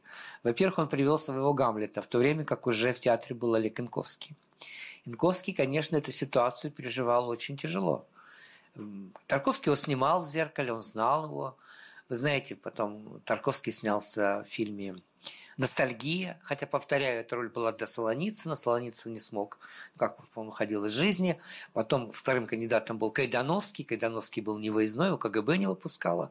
И вот возник Олег Иванович Янковский. Хотя, может быть, даже очень несправедливое отношение, потому что Янковский, конечно, ну, мне кажется, абсолютно бесподобен в своем, в своем статусе, в своей э, такой актерской роскоши. Но тем не менее, тем не менее, Тарковский не любил артистам объяснять задачи. Тарковский всегда шел от того, что артист интуитивно понимает то, что ему нужно. Он боялся себя на это тратить, он не любил этого. Я вам говорил, по в прошлый раз, что вот в его дневнике там есть список артистов, которые снимались в Солярисе. Хуже всех был Банионис, с его точки зрения. Потому что Банионис его доставал сверхзадача, сверхзадача. Его так учили. Э, прекрасная школа э, драматического театра в Поневежесе в Литве. Так учили Банионис. И он не очень понимал, что в кино нельзя подходить к режиссеру. Это самое запретное. Спрашивать его про сверхзадачу, потому что этот режиссер может просто на тебя очень крупно обидеться. А вторая ошибка была в том, что на роль Офелии Тарковский привел Терехова. И хотя Чурикова, вот она уже актриса этого театра, в этом спектакле занята, но у нее своя роль. И э, ну, надо знать Маргариту Борисовну. Там родной-то театр ее терпел с большим трудом, с ее этой абсолютнейшей такой эмоциональной неуправляемостью. Понимаете? И тут, э, конечно же, к концу сезона э, уже были такие, как бы, за кулисами страсти, что были свои артистки, которые тоже могли бы сыграть эту, как им казалось, эту роль и так далее, и так далее. И вот, по, по существу, спектакль просуществовал только один сезон. Э, театральные критики не приняли это. Спектакль, как часто бывает, что киношники, киношные критики не понимают театральных режиссеров, работающих в кино, и наоборот. Это тоже мы, так сказать, знаем по разным другим случаям. И вот этот спектакль постепенно сошел на нет, его сняли с репертуара. От него осталось только... Есть две фотосессии. Одна в театре, вторую сделал Александр Иванович Антипенко. И вот эта пленка, центральное телевидение, 77 год, разгар застоя. Слава богу, что такие вещи были возможны. И еще осталась такая травма, потому что Олег Инковский – конечно же, э, мечтал, чтобы для него был специально поставить, поставили Гамлет. А не просто мечтал, он имел на это право, потому что как раз Янковский из тех артистов, которые определяют время, а Гамлет – та фигура, которая всегда э, формулы времени как бы вот, э, ну, отражает, всегда несет в каком-то наиболее таком зримом, выразительном, что ли, выражении. И тогда этот Гамлет, этого Гамлета поставил Глеб Панфилов – Цинковским в главной роли, где Чурикова уже играла э, Гертруду. Вот так вот все, все примерно это выглядело. Э, ну, а Тарковский э, стал, приступил к съемкам фильма «Сталкер». Вот я хотел бы, чтобы мы сейчас прошлись просто по разным фотографиям разных эпох, потому что мы все-таки брали сегодня такой уральский как бы акцент главный, да, ну вот просто пройдемся, есть съемочные моменты интересные, может быть, они нам тоже дадут какую-то интересную информацию. Вот в «Огне бруда нет» первая картина, вот, пожалуйста, актеры на съемках, это Панфилов вместе с Михаилом Андреевичем Глузским, который играл, как вы видели по фрагменту. Фильм «Начало», да, вот, пожалуйста, Панфилов на как раз, видимо, на той э, съемках той знаменитой сцены, помните, когда Чуриков кричит, они мне мешают, и возникает пила, чтобы ей пилить мешающие руки. Вот да, это как раз вот эта самая сцена. Вот э, фильм, о котором мы сегодня почти не говорили, это «Прошу слова». «Прошу слова». Э, сцена э, на свадьбе, где э, Чурикова играет э, Елизавету Уварова, э, Уварову, мэра этого маленького, маленького городка, в котором она хочет построить э, там, роскошный микрорайон и соединить два берега э, этого города таким современным мостом. Вот это очень сложная была картина в биографии Глеба Панфилова, потому что картину не приняло ленинградское руководство – а существовало, вот понимаете, понимаете, помимо того, что были разные цензурные этажи, существовало еще такое препятствие, что если Ленфильм находится на территории Ленинграда, то Ленинградская компартия имеет право не просто смотреть картину, а высказывать какие-то свои суждения. И вот первый секретарь Ленинградского обкома партии Романов, из-за которого, собственно говоря, вот из Питера удрал Юрский, потому что как бы ему жизни не давали, переехал в театр Райкина, даже Брежневу пришлось поучаствовать в этой интриге с тем, чтобы театр переехал в Москву. Вот досталось и Панфилову. Поэтому э, это была последняя картина, снятая Глебом, Глебом Анатольевичем на Ленфильме. Да и Чурикова уже стала штатной актрисой театра э, имени Ленинского комсомола. Поэтому вот они э, покинули этот город, и началась их работа в Москве с фильма «Тема», который тоже, в свою очередь, на 7 лет э, лег на полку. Вот э, Сейчас мы эту картинку увеличим. Здесь Чуриков и Панфилов, э, герой этого фильма. Вот на съемках. Фильм «Васса». Фильм «Васса», о котором мы сегодня много говорили. Тоже сцены из этого фильма, пожалуйста. Съемочные моменты этого фильма. Вот фильм о 90-е годы. Тут уже было не до фотографов, как-то все старые правила разрушились, поэтому мне не, попадаются съемочные моменты фильма Васа. Но есть вот такая фотография, думаю, может, она здесь тоже не случайная. Ну, хотя потому, что Баталов сам когда-то сыграл Павла Власова в экранизации Марка Донского. Но мне интересно еще вот что было узнать. Оказывается, когда Панфилов собирался снимать фильм «Тема», ту роль, которую сыграл Михаил Ульянов, первоначально предназначалась для Алексея Баталова. Вот. Но Баталов в эти годы не снимался. Вы знаете, у него был большой перерыв там между условной дамой с собачкой, бегом, и потом, когда его Меньшов вернул э, фильмом «Москва слезам не верит», это было связано с тем, что у Баталова э, врачи поставили ему очень неутешительный диагноз, он мог ослепнуть. Вот эти огромные осветительные приборы, они буквально могли э, выжигать глаз – такой ревматизм глаза, он у Смоктуновского был, между прочим, но не в такой форме. А, а почему тогда Баталов ушел на радио? Поэтому, а, а Панфилову очень хотелось, чтобы писатель был таким более рафинированным, более интеллигентным, с неким культурным бэкграундом. Он хотел в эту картину включить, например, фотографии, где маленький Баталов с Ахматовой. Понимаете, ему хотелось показать, какие перед такие вот э, изменения и парадоксы, связанные с этой личностью, которая, по идее, ну, вроде плоть от плоти культуры, принадлежит культуре. Но вот получилось так, что пришел Ульянов и возник совершенно другой фильм, потому что, естественно, в этом случае актер задавал свою, э, свою, какую-то свою отдельную интонацию. Вот фильм. И вот еще, это уже связано с другим фильмом, один, это последний фильм – Панфилова э, Иван Денисович по э, произведению Александра Исаевича Солженицына. здесь я могу вам вот что сказать, что премьера этого фильма была в Лакарно. Это очень не случайно, потому что когда-то э, фильм Панфилова «В огне брода нет» получил «Золотого льва» в кинофестивале в Лакарно. Вообще, вот, надо сказать, что э, у нее ведь достаточно было международных наград. И тот, та же, тот же фильм «Тема» получил «Золотого льва» Берлинского кинофестиваля. Э, фильм «Мать» получил приз, э, специальный приз, может быть, не главная награда, но все-таки Канский кинофестиваль сам по себе это то, что всегда придает какой-то особый вес происходящему. Васа получила главную награду Московского международного кинофестиваля и так далее, и так далее. Ну вот, честно сказать, я боюсь смотреть этот фильм, я его не видел, и даже сейчас вам просто об этом честно сообщаю. И вот по какой причине. Вот они, герои этого фильма, э, уже Филипп Инковский, сыгравший Ивана Денисовича, Глеб Анатольевич и Инна Михайловна. Вот это было буквально еще несколько лет назад. А ну, не то, что насторожил, но вот сейчас я объясню как бы причину своего сомнения. Э, так получилось, что уже довольно давно я делал э, кинофестиваль Московской области, и мы для каждого района хотели найти какую-то свою кинематографическую тему. И вот в Рузе мы решили вспомнить Тарковского, потому что в Рузе э, снимался фильм «Зеркало». И это было лето, найти артистов, которые бы работали с Тарковским, их вообще уже очень мало осталось. А тогда как-то вот, ну, вот решительно никого не, нельзя было найти. И э, мне тогда в актерской гильдии сказали, что вы не позвоните Михаилу Ивановичу Кононову.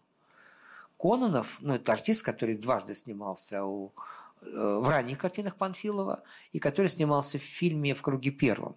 Ну, вы, многие там зрители прежде всего помнят по картине «Большая перемена».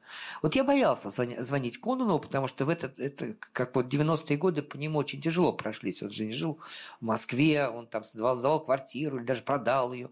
Он жил где-то в Подмосковье, какие-то были все время разговоры, что там с мужиками подрался, еще что-то, еще что-то. И я просто боялся, что я, как бы сказать, ну, не смогу этот праздник сделать праздник человеком. Но встреча с Коннеллом меня очень удивила, потому что он действительно был человеком, который занял определенную позицию ко времени, то есть он не хотел сниматься в современном кино. Вот. Но ничего плохого не произошло, кроме того, что когда он вышел на сцену и заговорил о Солоницыне, вот поэтому я вам сейчас и рассказываю не только о Коннове, он расплакался. И зал был абсолютно потрясенный, потому что э, он просто стоял и рыдал. Он, стал, он очень любил Солоницына. Он очень упрекал Тарковского за то, что Тарковский все-таки не очень небережливо относился к своим актерам, что он там дважды, а то и один раз посетил Солоницына в то время как, в общем, конечно, их биографии, они шли ну, рядом, плотно, вплотную. Вот. И надо сказать, что мне просто пришлось вводить Кононова со сцены, как-то зрителям сказать, ну, вы просто присутствуете при каком-то историческом моменте, потому что действительно этот момент, это не актерская игра, это, такой человек, это такое актерское самораскрытие. И как-то, в общем, мне очень мы сблизились. Не то, что мы сблизились, нет, я, мы больше не виделись. Мы несколько раз говорили с ним по телефону. И, в общем, я понял, что, может быть, нет особых у него э, людей, с которыми он может поговорить. Я ему еще там предлагал разную помощь. Я тут же позвонил Наталье Николаевне Фатеевой. Она возглавляла тогда благотворительный фонд киноцентра. Я говорю, ну что же вы Михаил Ивановича-то бросили? Вы же когда-то с ним вместе... Ну, я так не сказал ей, конечно. Я сказал в какой-то более такой спокойной форме.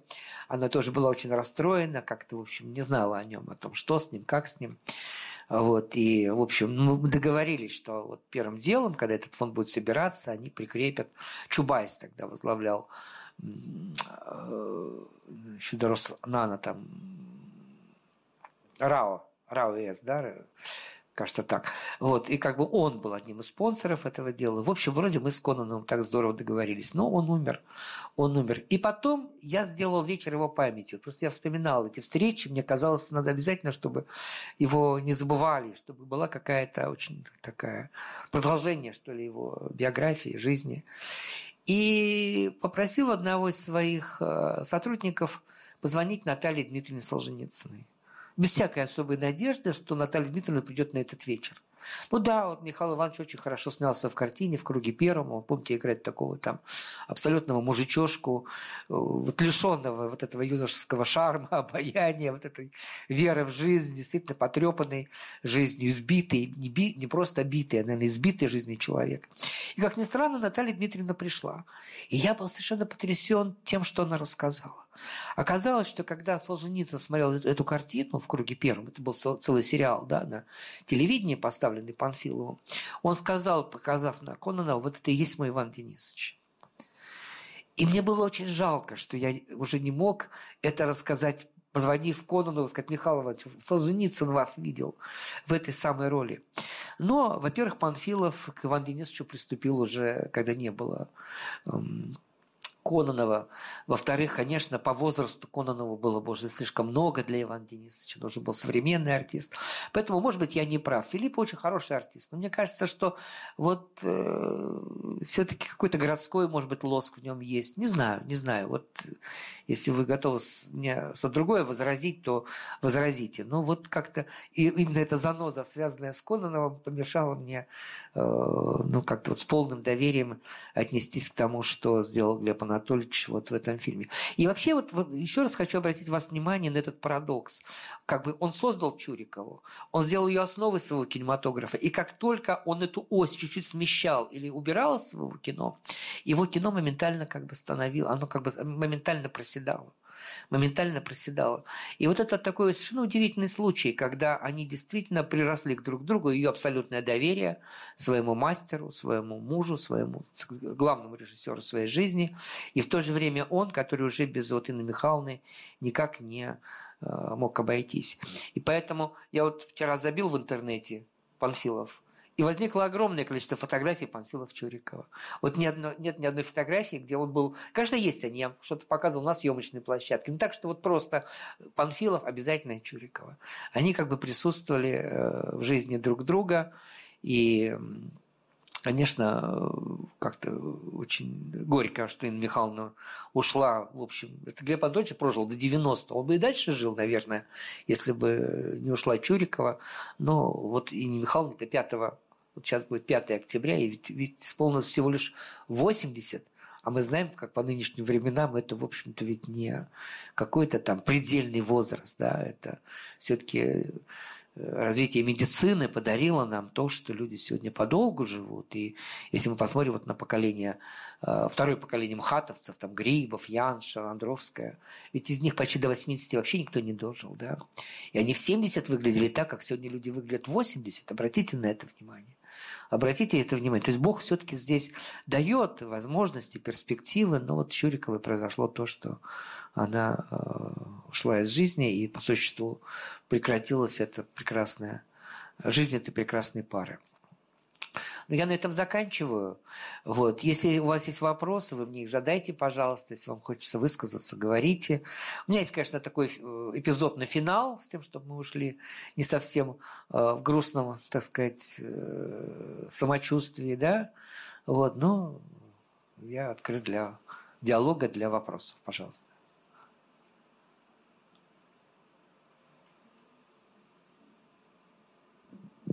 Друзья, вопросы?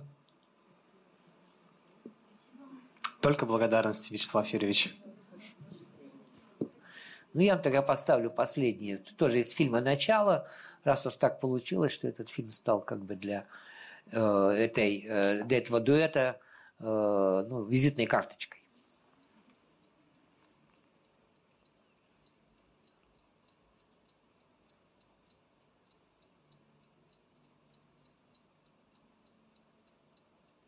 Кстати, в Подмосковье открыли памятник героине Чуриковой в фильме э, в фильме э, «Начало». Я сначала считал, что открыли в городе, где шли съемки этого фильма. Нет, открыли там, где прошли э, юношеские годы Инны Михайловны Чуриковой. То есть свой Ну, вот памятник я она получила И еще хорошо, при что жизни. пришли. Прошу, проходите, присаживайтесь. Давайте поужинаем. Как так сразу? А чё ж медлить? Вы с работы, и я с работы. Выпьем вина. Ну, ухаживайте. Ухаживайте за мной. Благодарю.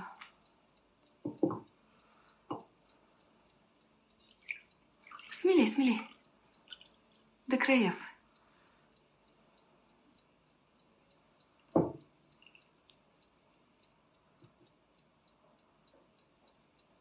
За то, чтобы жизнь была полной и радостной.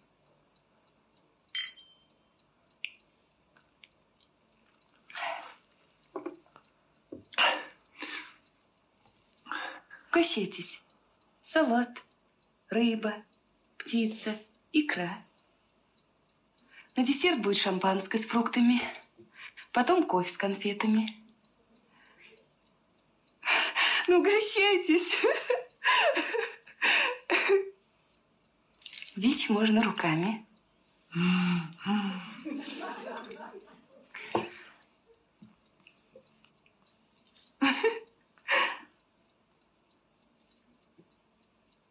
Положить к себе на тарелочку, так будет удобней. Вот. Одному не одолеть. А я вам помогу. А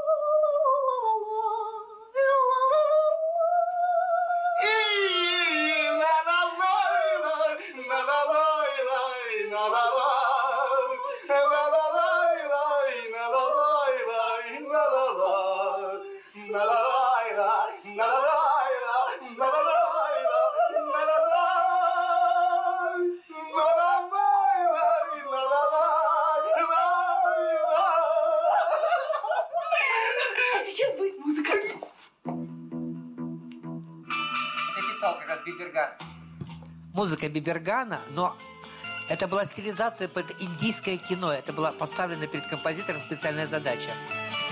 Помните, ну, люди старшего поколения, успех индийских фильмов той поры. Там Сангам,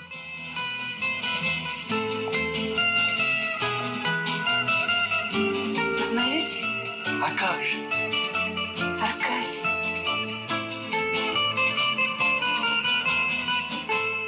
Вот такая была жизнь.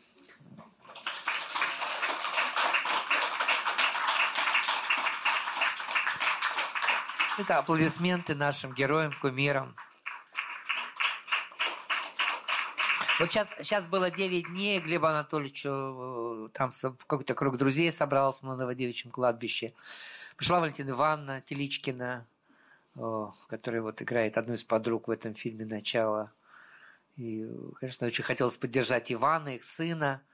Э, потому что, в общем, он, э, я бы сказал, залюбленный ребенок вот в самом в таком высоком смысле этого слова, потому что, конечно, он сейчас себя по-настоящему, мне кажется, чувствует сиротой в этой ситуации, поскольку все-таки папа и мама как бы были его два таких больших бастиона и любовь мамы, и вот э, такой здравый ум, большое какое-то рациональное начало, практическое начало, что ли, которое воплощал Глеб Анатольевич. Поэтому, в общем, конечно, Ему, наверное, тяжелее всех сегодня. Вам спасибо. спасибо.